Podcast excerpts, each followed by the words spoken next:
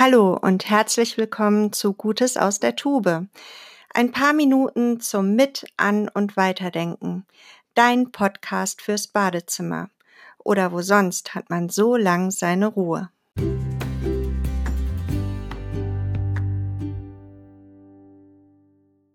Es waren einmal zwei Bienen. Die saßen am Eingang ihres Bienenkorbes in der Sonne. Das war leider nicht selbstverständlich. Fast schon war es ein Wunder, dass die zwei dort saßen und die wohlige Wärme auf ihren Körpern spüren konnten. Lange Zeit hatte nämlich ein heftiger Sturm gewütet. Die Angst und die Sorge übernahmen die Herrschaft im Bienenvolk. Keiner, auch nicht einer, auch nicht die mutigste, wagte sich vor die Tür. Alleine was drinnen zu spüren war, ließ ihre Fantasie düstere Bilder für die Zukunft entwerfen. Der erste Sonnentag nun bestätigte so manche schreckliche Vorahnung. Die Gewalt des Sturms hatte alle Blumen weggefegt und die Welt verwüstet. Und da saßen sie nun, die beiden. Das freundliche Wetter passte nicht zum restlichen Anblick ihrer zerstörten Welt. Was soll ich denn jetzt noch rumfliegen? klagte die eine Biene.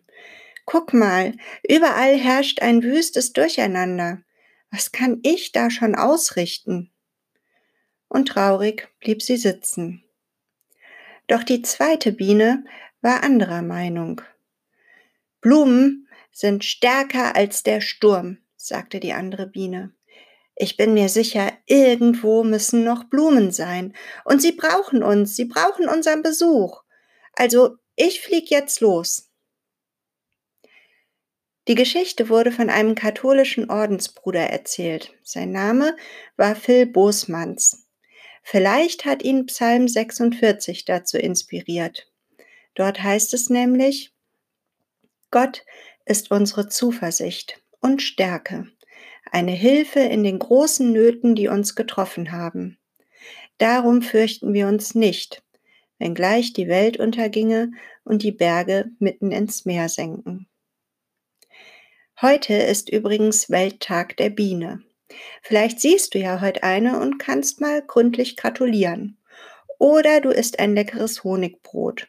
Oder du machst es der zweiten Biene nach und suchst heute nach den Hoffnungsblumen in deiner Welt. Vielleicht hören wir uns ja wieder am 27. Mai. Bis dahin summt ein Lied und freut euch an allem, was gerade wächst und blüht. Seid gesegnet, eure Nicole.